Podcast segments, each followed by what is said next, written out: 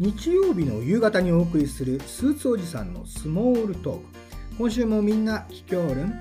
スーツおじさんこと服飾ジャーナリストの山本照弘です。35年以上にわたってメンズクラブ GQ ジャパンアイラスタイルマガジンといった男性ファッション誌の編集者をやってまいりました。2019年に山本カンパニーを設立して服飾ジャーナリストとして新聞雑誌ウェブで執筆をしたり編集者としてブランドの広告制作を手掛けたりしております。先日ブルーノート東京でドミ &JD ベックのライブ見てきましたね。Z 世代のジャズデュオと言われている2人。2022年にアンダーソン・パークの、ね、レーベルからのタイトルでアルバムデビューした時にはですねグラミー賞の新人賞そしてコンテンポラリー・インストゥメンタル・アルバム賞にノミ私ねアルバムジャケット見た時に女の子の2人組かなと思ったんですがドラムの JD ベック君はテキサスのダラス生まれの20歳。20歳若いですね。今回のねブルーノートのライブでは着ぐるみを着てねステージに登場しましてオタクっぽさ全開でしたね。なんですがドラムがですねこれバカテクなんですよ。アルバム聴いた時にねこれリズムマシンの打ち込みかなと思ってた超高速リズム。全部彼がドラムで叩いてました。そしてねキーボードはフランス生まれねドミちゃん23歳。これまた若いですよ。えー、フランスのね国立高等音楽院からボストンのね名門バークリー音楽大学でね鍛えた技術がこれまた半端なかったですね。曲によってはねあの2人自身も MC でちょっと名前出してましたけれどもウェザーリポートのジャコ・パストリアスがこう演奏してるようなこう低くうねるベース音が聞こえるんですよ。で。あれ？ベーシストいないぞと。2人でやってんのにこれサンプリング？と思ってたらなんとキーボードのドミちゃんがですね左手あるいは足でねベース音で演奏してましたね。ブルーノート東京は生きてるだけでありがたい。お年のですねあのジャズジャイアンツがステージに上がることもよくあるんですが今回は着ぐるみ男子とコスプレ女子。ね女の子はねあのセーラームーンみたいなねコスプレしてましたね、えー、この2人が登場してねもうブルーノートとのこう違和感がねすごいウケると思ったんですけどもあの演奏を聴いて圧倒されました。で2人がねアンダーソン・パークサンダーキャットブルーノ・マーズ、まあ、今時のミュージシャンと共演していることもありまして客席もねおしゃれな若者多かったですね、えー、後ほどラジオのリスナーの皆さんにも2人の曲をお届けしますね。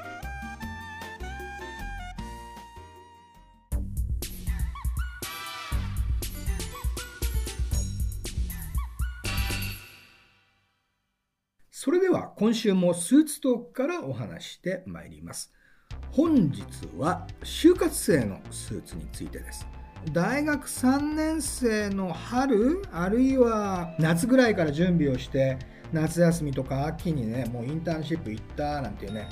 人もいると思うんですが一応ですね、えー、公式には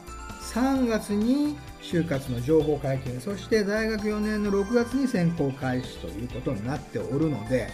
ちょうどね、この後4年生になる現3年生にとってはですね、就活、えー、本格的にスタートしていくわけですよね。で、私、就活生にね、どういったスーツ着たらいいかなんてセミナーにお伺いすることもあるんですが、まず最初に問われるのはね、スーツ黒がいいですか、ネイビーがいいですかっていう話ですね。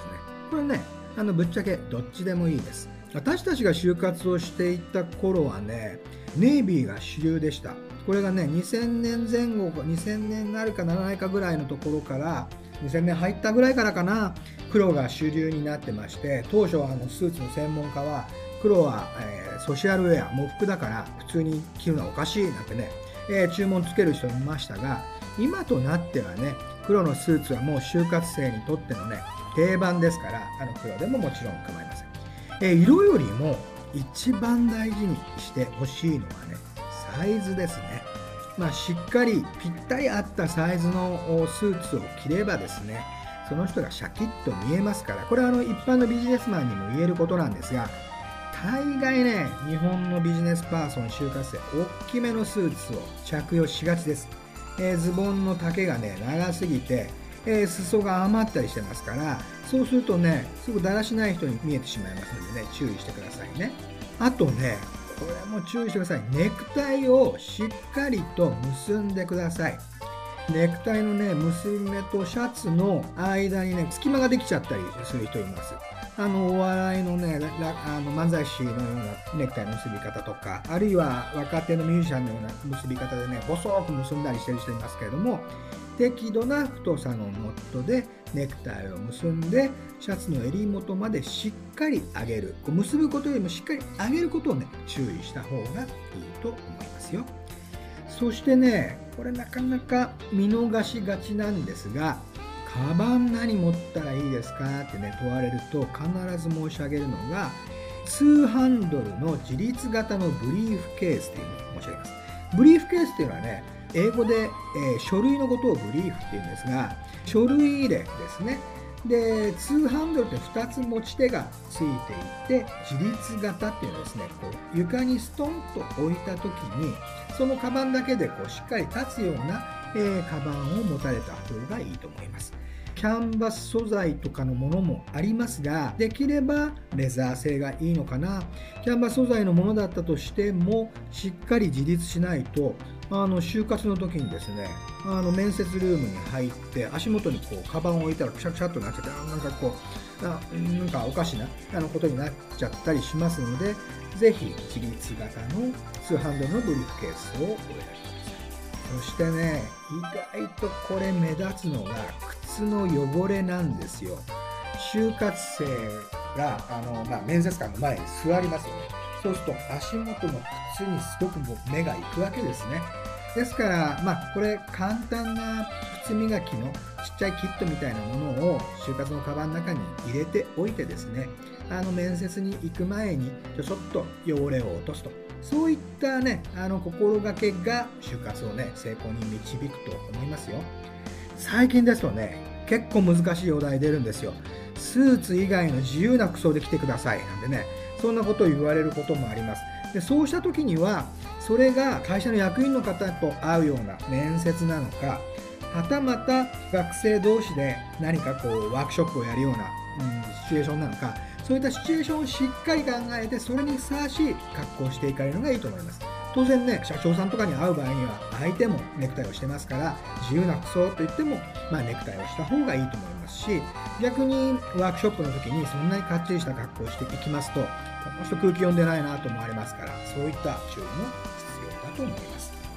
スーツもですが就活で一番大事なのは中身です。ただねスーツは自信を生むツールでもありますのでぜひ番組宛てにね悩んだら個別にねメールくださいね。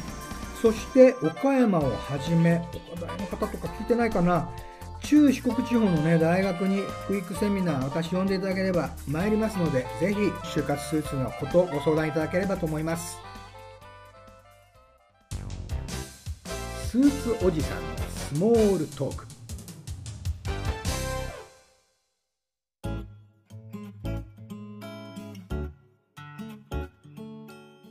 て、後半はスモールトークのコーナーです。スモールトークは日本語で言えば小話。ファッション以外のあれやこれや様々なトピックで小話をお話ししてまいりたいと思います。先週に引き続き、ポッドキャスト番組真夜中の読書会、おしゃべりな図書室を主催している講談社のバタヤンこと川端理恵さんをお迎えしております。今週はリスナーの皆さんにお勧めしたい本をご紹介していただきます。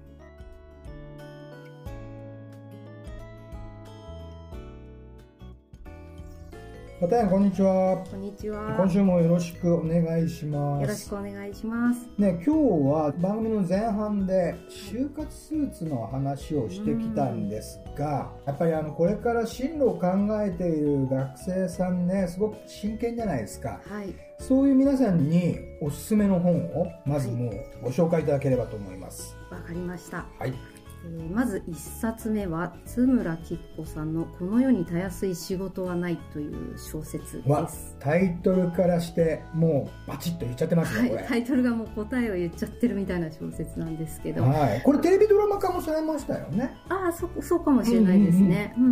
うん、原作短編小説なんですね原作は。はい、はいこの回は「好きを仕事にの甘い罠やってみないとわからない適正以上の何か」というタイトルで放送していて、まさに大学3年生の方からのあの就活生の方からのご相談に答える形で紹介した本なんですけど、はい、はい、今って「好きを仕事に」っていう言葉が流行っているというか結構こう採用活動ではキャッチフレーズになりがちなんですよ。で私いきなり話の腰をって恐縮なんですけど脅迫ですよね。好きが見つからないからみんな困ってるし好きがぴったり仕事にならないから就活って苦労するのに、非常にあれあの課題って険しいですよね。険しいと思いますまさに、ね好きを仕事にってこう耳障りがいい言葉だから、はい、その通りだって思っちゃうんですけど実際には結構厳しい言葉だなと思っていてこの「この世にたやすい仕事はない」はどんな小説かご紹介すると、はい、主人公の女性は最初に勤めた会社を割とちょっと早々に辞めなきゃいけないお休みしなきゃいけないことになってしまってその最初の会社はすごくやりたかった思い入れがあった仕事だったんですよ。それもちょっとした事情があってあの離れなきゃいけなくてこの後はあんまり思い入れのない仕事をやりたいって言って、まあ、そういう言い方もどうかと思うんですけど、うん、淡々とやれる仕事がやりたいって言ってハローワークに相談をしていろんな仕事を紹介してもらい試しにいろんな仕事をやってみるっていうのが連作の一遍一遍に なっているっていうものなんですね。それが、えっと、バスで流れる広告の文章ってあるじゃないですか。ありますね。お菓子のお土産ならなんとかど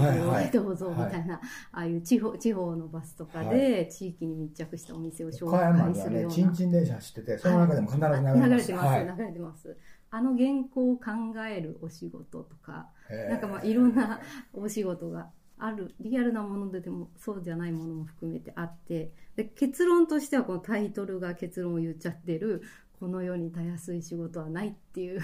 そうか。いろいろな変わった仕事のお話が出てくるわけですよね、えー、でその中でも、はい、そうかそうかまあいろんな苦労あるないろんな仕事にいろんな苦労があるなってことが分かっていく分かっていくっていう。ほどね、まずそれをねあの読むと入っていきなりねがっかりしたりしないと思うんですよね。そうなんですそうなんです。ね、はい思い出がある仕事に就いた方がやっぱがっかりする可能性も高くって、まあ、講談社とかもすごくね多分思い入れ持って入ってきてくださるんですけどその分やっぱり自分がしんどくなるケースもこんなはずじゃなかった、ね、自分はもっとできると思ってたとかって思う可能性もあるのでまあこの世にたやすい仕事もないし必ずしも好きを仕事にしなくてもいいんだよっていうことを、まあ、言ったりしています。そうですね、まあ、まさに今ね川端さんはね人事部長でもいらっしゃるので、それはなんかやっぱり就活に来られる学生さんにもそういったことをね声かけしたいですよね。ああそうそうですね、うん、そんなに肩肘張らなくてもいいんだよっていうか新入社員はどこの会社に行ってもまず新入社員なんで。そうですよね。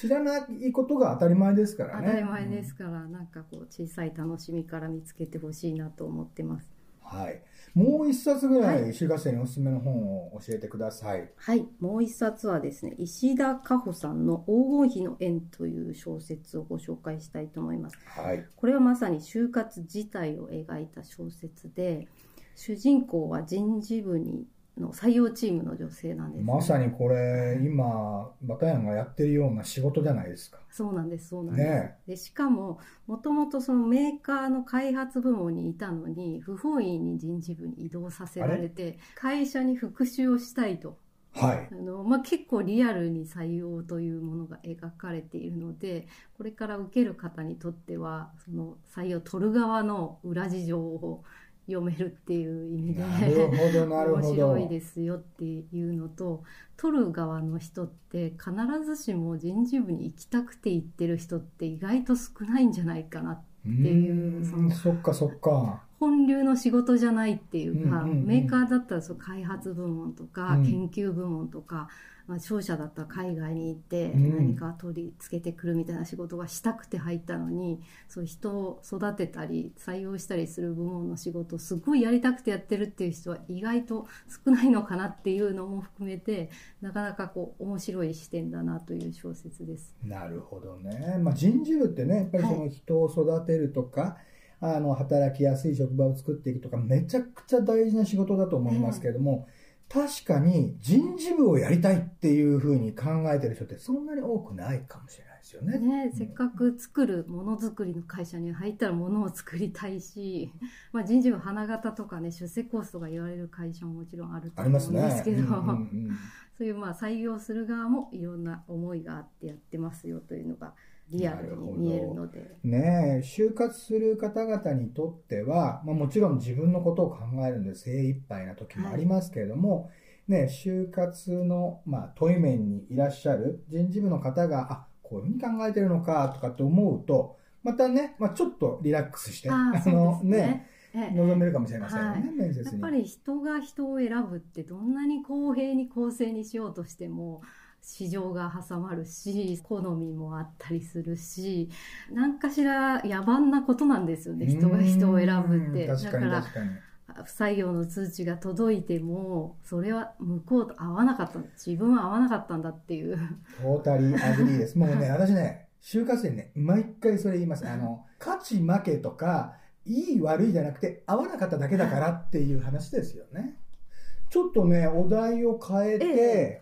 この番組のリスナーの方、私と同世代の方とかも結構いらっしゃって、うん、まあ、いわゆる村上春樹、村上龍をね、ずっと読んできましたなんていうね、あの人たちも多いと思うんですけども、いやいや、今の若手の小説家でも、すごく面白い小説書く人いますよって言った、あの作品をバターンから今日は公開したいなと思ったんですが、何冊か教えていただけますか？はい、まあ、私自身がものすごくハルキストとかだったわけではないのでどこまでぴったりかっていうのはちょっと自信がないんですけど村上春樹とか村上龍をリアルタイムで読んできた方にお勧めしたいのはお二人いまして、はい、1人は萌え柄さんっていう方なんですけど、ネットフリックスで映像化されたものはエッセイで全て忘れてしまうからとかがありまして。うんうんとまあ、村上春樹も龍も恋愛小説広い意味で言うと恋愛小説、青春小説とか、まあ、そういうちょっと思春期独特の葛藤とかを男性の側から描いたものだというふうに認識していて、はい、えー、萌え柄さんの「すべて忘れてしまうから」とか「これはただの夏」とか「僕たちはみんな大人になれなかった」とかがすごくおすすめなんですけど、うん、この辺は男性ってこんなふうにロマンチストなんだなっていうのは私から見るとキュンとする面白さがあります。なるほど。そうかそうか。女性の読者からしたら男性が書く恋愛小説というのは胸がキュンとする時もあるし、でも反対にね、村上春樹さんが書く女性像はいつも同じタイプで、すごくこうフェミニズムに燃える女性にとっては、こんな女性ばっかりではないっていう方もいて、私まあ村上春樹さんずっと読んできたファンではありますが、そういう指摘もね、時にありますよね。それも含めて面白いなと思ってます。なるほど。もうちょっと若い世代で私がお勧めしたいのは、勝瀬正彦さん。カタカナで勝瀬正彦さんなんですけど、はい、の明け方の若者たちとか、夜行秘密とかっていうのは、まあ、ヒリヒリするようなですね。この方ね、すごくあの、女性誌とかファッション誌とかでもね、ね連載されたりしてますよね。ええー、キャッチーな方ですね。こう傷ついたり、絶望したりしがちな、絶望した結果、ちょっと暴走してしまったりみたいな話を描かれていて、ただあのお二人とも萌え柄さんも勝瀬正彦さんも私も読んでもすごい面白いなって思うんですけど、うん、とはいえ自分がもはや大学生とかではないっていうことを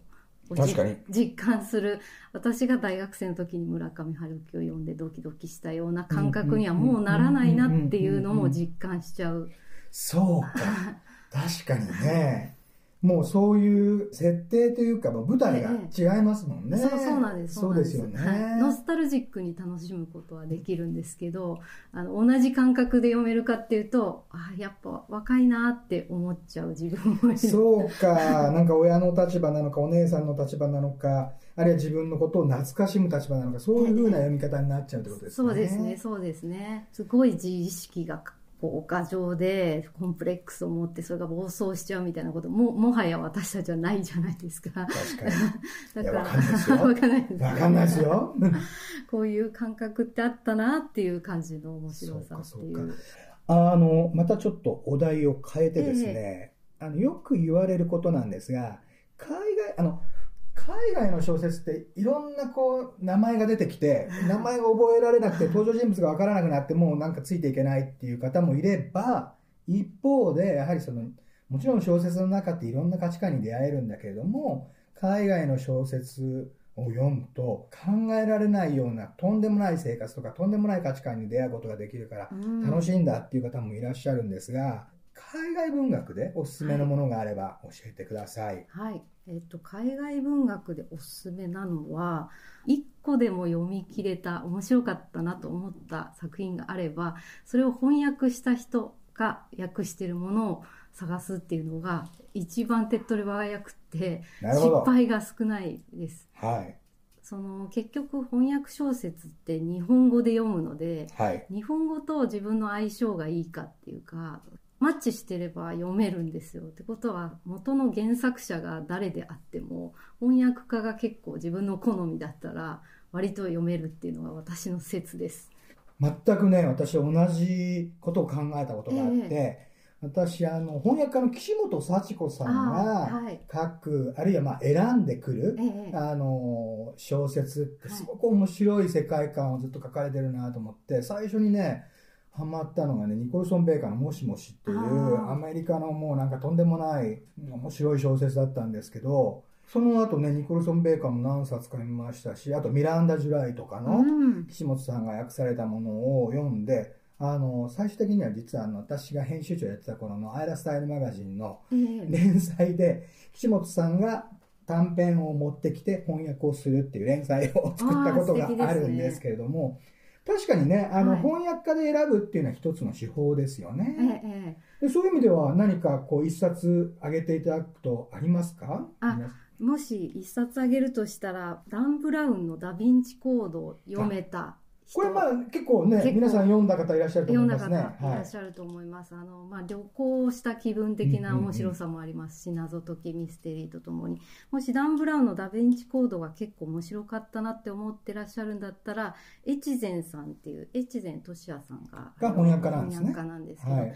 越前さんが翻訳されているああいうミステリーですかね、トラベルミステリーみたいなものはすごく面白いので、どれを読んでも外れがないんじゃないかなっていう。そうなんですか。りました。具体的な本のご紹介もありましたし、どういうふうに本を選んだらいいかっていうね、ご紹介も今日していただきました。またね、番組宛てにこういう時にどういう本を読んだらいいんでしょうなんていうね、あのメールとかいただければ、またにまたラジオに来ていただいて、お答えをしていただきたいと思います。で改めて、ご自身のポッドキャスト、真夜中の読書会、おしゃべりな図書室を、まあ、最後にね、皆さんにご紹介いただきますか？はい。真夜中の読書会おしゃべりな図書室は毎週水曜日に、